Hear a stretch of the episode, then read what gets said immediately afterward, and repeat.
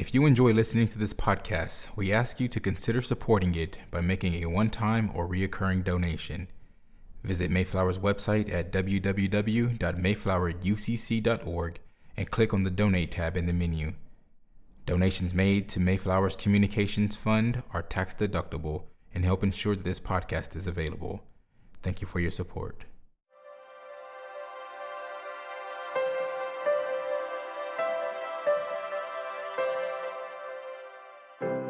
The sermon you are about to hear was preached at Mayflower Congregational UCC Church in Oklahoma City by the Reverend Dr. Lori Walke, senior minister at one of America's premier liberal Protestant pulpits. At Mayflower, we are an open and affirming peace and justice church, where we believe religion should be biblically responsible, intellectually honest, emotionally satisfying, and socially significant. We go now to the pulpit of Mayflower Congregational UCC Church of Oklahoma City and to the preaching and teaching of Reverend Dr. Lori Walke. Let us bow our heads together. The author of 1 John is uncomfortably direct, Holy One. If we say that we have no sin, we deceive, our, deceive ourselves, and the truth is not in us. But some, quite a few of your white followers, are having some trouble with this particular line of Scripture. The legislature passed and the governor signed into law a bill that prohibits the teaching of so called divisive concepts like critical race theory in public schools, which is one of the most important places young hearts and minds learn how we've collectively done things wrong and what we must do to make things right. It's as if they don't know what will happen when we admit how we've missed the mark. But it says it right there in the next verse. If we confess our sins, God, who is faithful and just, will forgive us our sins and cleanse us from all unrighteousness. But first, we must confess.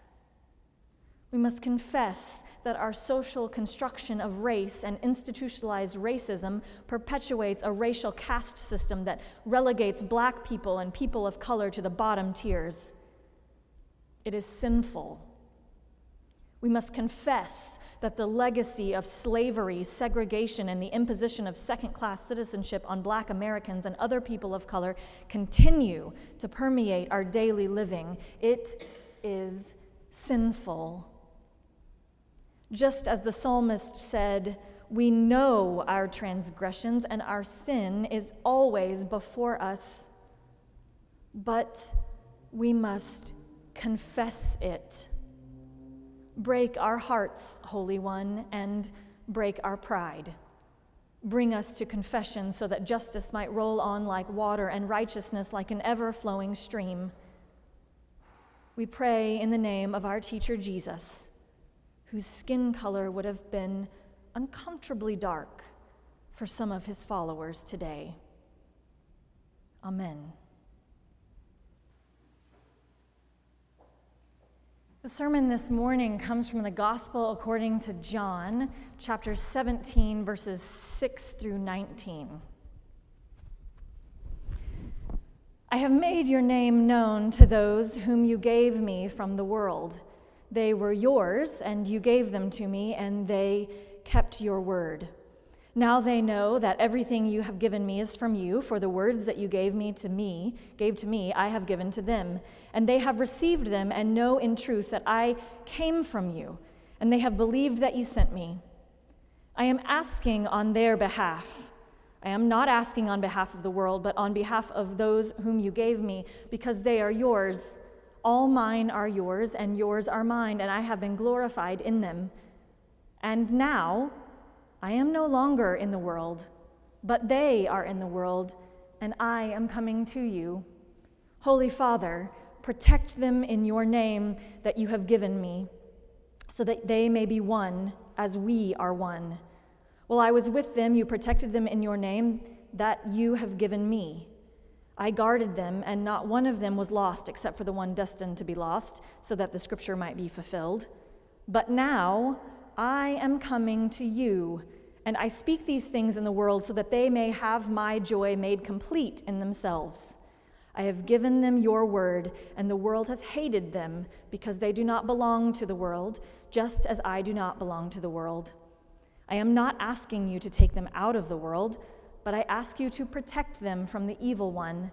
They do not belong to the world, just as I do not belong to the world. Sanctify them in the truth. Your word is truth. As you have sent me into the world, so I have sent them into the world. And for their sakes, I sanctify myself, so that they also may be sanctified in truth. Here ends the reading from our tradition. May God grant to us wisdom and courage for interpretation.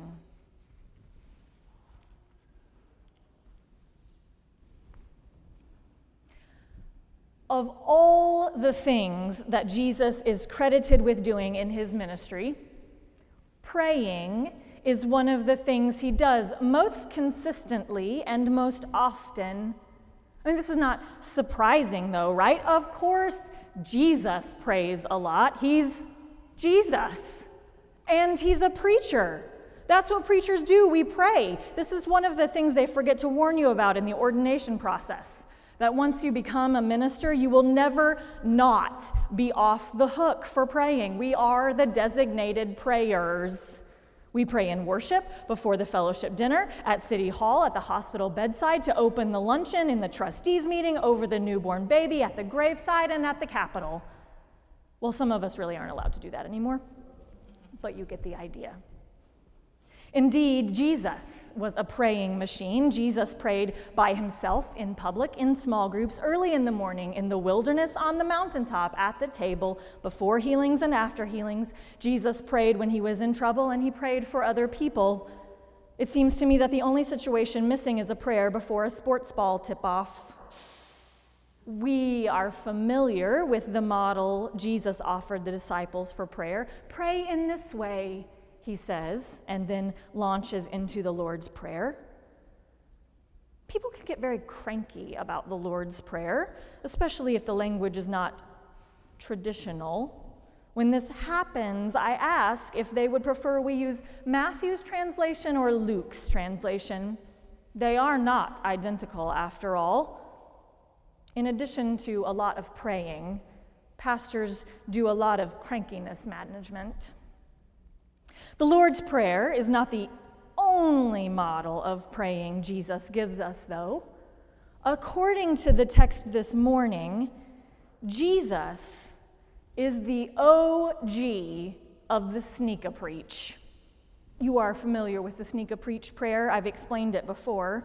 A sneak a preach prayer is a prayer that begins with, Dear God, slips in a short homily, and finishes with Amen.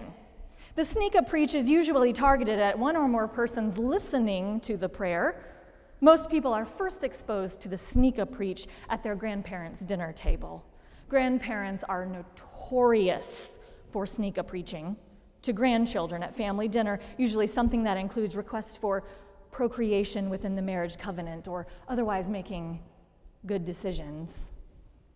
I find the sneak a preach model of prayer is best used to open city council meetings or state legislative sessions. Sneak a preach prayers often drop little statistical truth bombs between scriptural references, something like, Gracious God, we know that there is much work to be done in our state. We know that nearly a quarter of our state's children live in poverty, and we pray, Holy One, that our elected officials will have the courage to address the needs of the least of these instead of upgrading the executive suites in Chesapeake Arena, or whatever it's called these days. It is not uncommon for preachers to be accused of sermonizing during prayers. Are you praying or are you preaching? People ask with an accusing tone. Yes, we reply without hesitation. We do not pause in answering, nor do we feel guilty about preaching while we're praying because we learned it from Jesus. We begin to overhear Jesus' sneak a preach prayer somewhere in the middle of it. It actually starts back in the first chapter, first verse of chapter 17. The text tells us that he looked up to heaven and said, Father, the hour has come. And then John transcribes a 26 line verse prayer.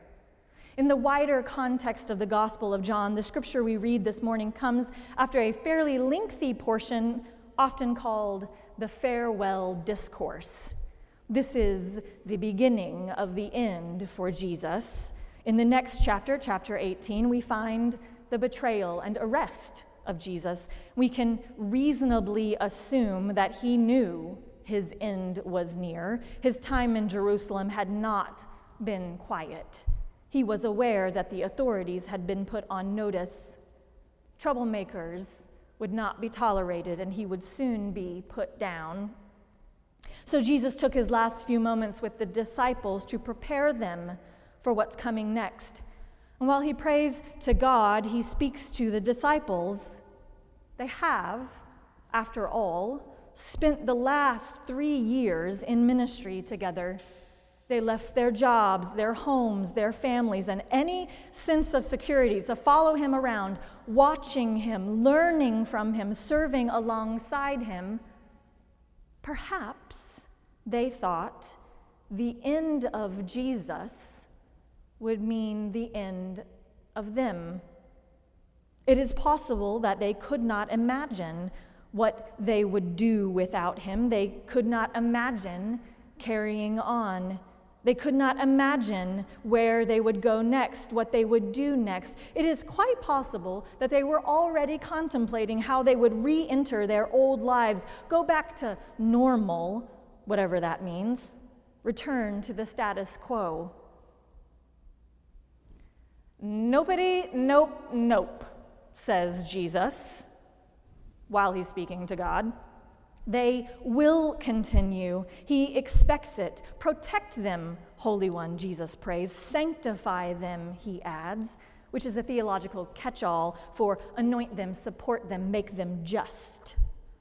Clearly, Jesus does not want the disciples to hang up their sandals after he is gone, for this is not the kind of prayer one offers for couch potatoes. Rather, this is the kind of prayer that sets expectations. This is the kind of prayer that casts a vision. This is the kind of prayer that sparks imagination. The prophet, as theologian Walter Brueggemann calls Jesus, engages in futuring fantasy. The prophet does not ask if the vision can be implemented, for questions of implementation are of no consequence until the vision can be imagined. The imagination must come before the implementation. Our culture is competent to implement almost anything and to imagine almost nothing.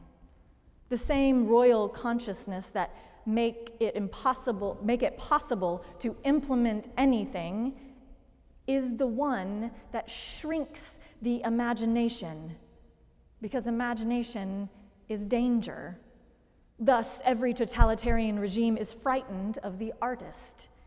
It is the vocation of the prophet to keep alive the ministry of imagination, to keep on conjuring and proposing futures alternative to the single one the king wants to urge as the only thinkable one.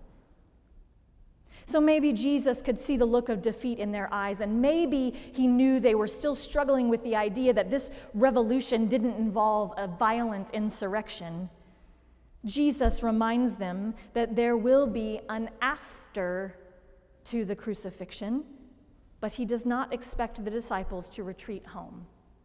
Rather, he expects them to become more engaged, more involved speaking to God, but directing his words to the disciples, Jesus says, Just as you have sent me into the world, so I have sent them into the world.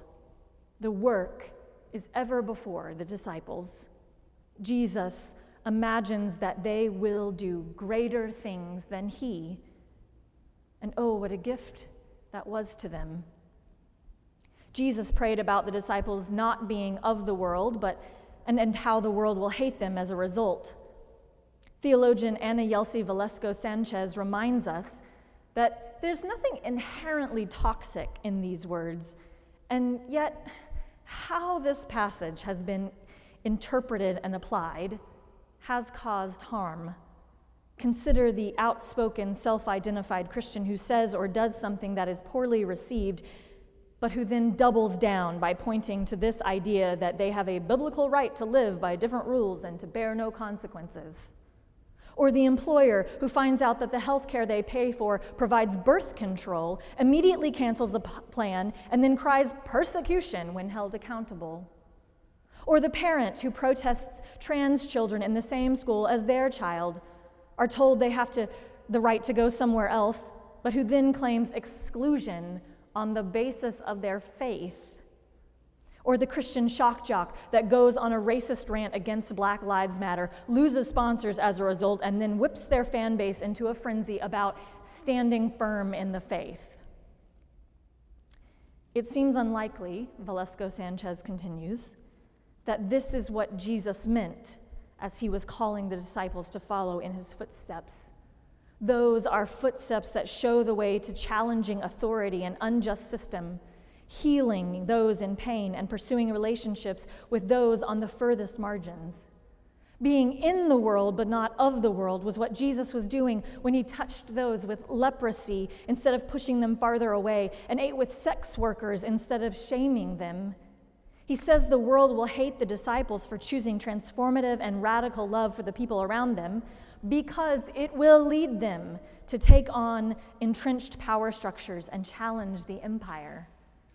Jesus gives the disciples something to hang on to after the crucifixion. He expects them to continue the work when he is gone, and he knows the disciples are going to need all the help they can get, so he asks for it in front of them so that they will know that he knows that they know that his death doesn't end the mission. There were still tables that need flipping.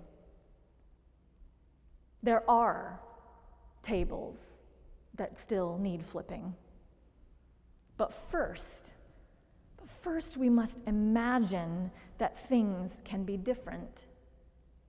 It can be hard to know where to start out there or in here.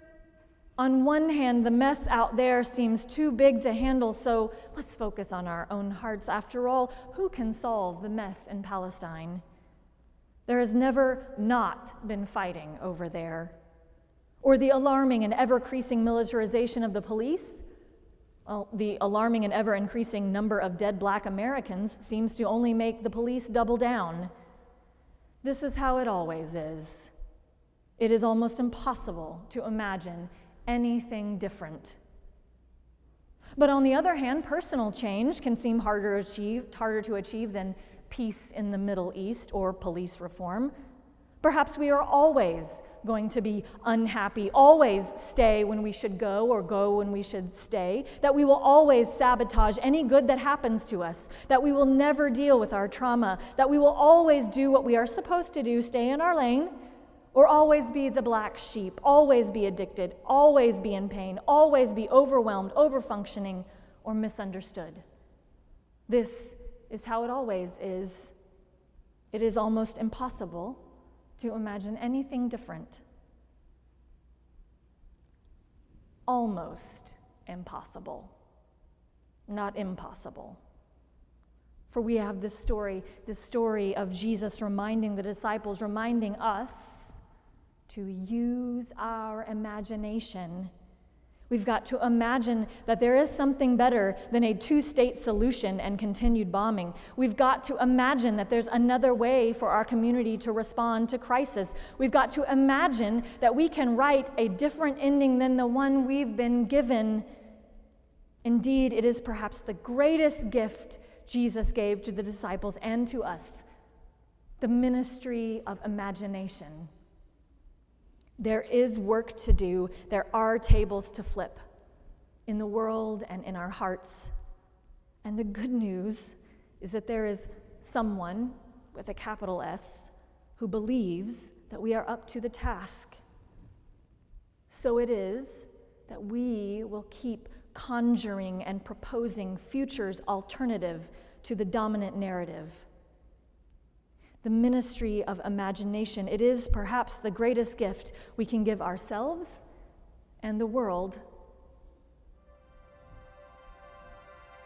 We believe, Holy One.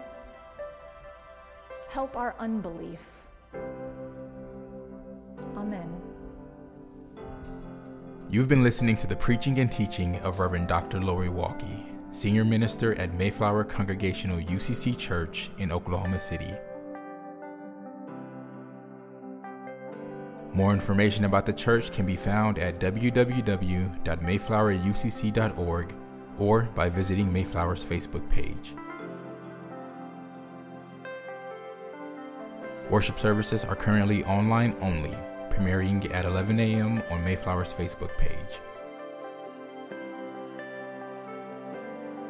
Mayflower is located on Northwest 63rd Street in Oklahoma City, one block west of Portland. Thank you for listening.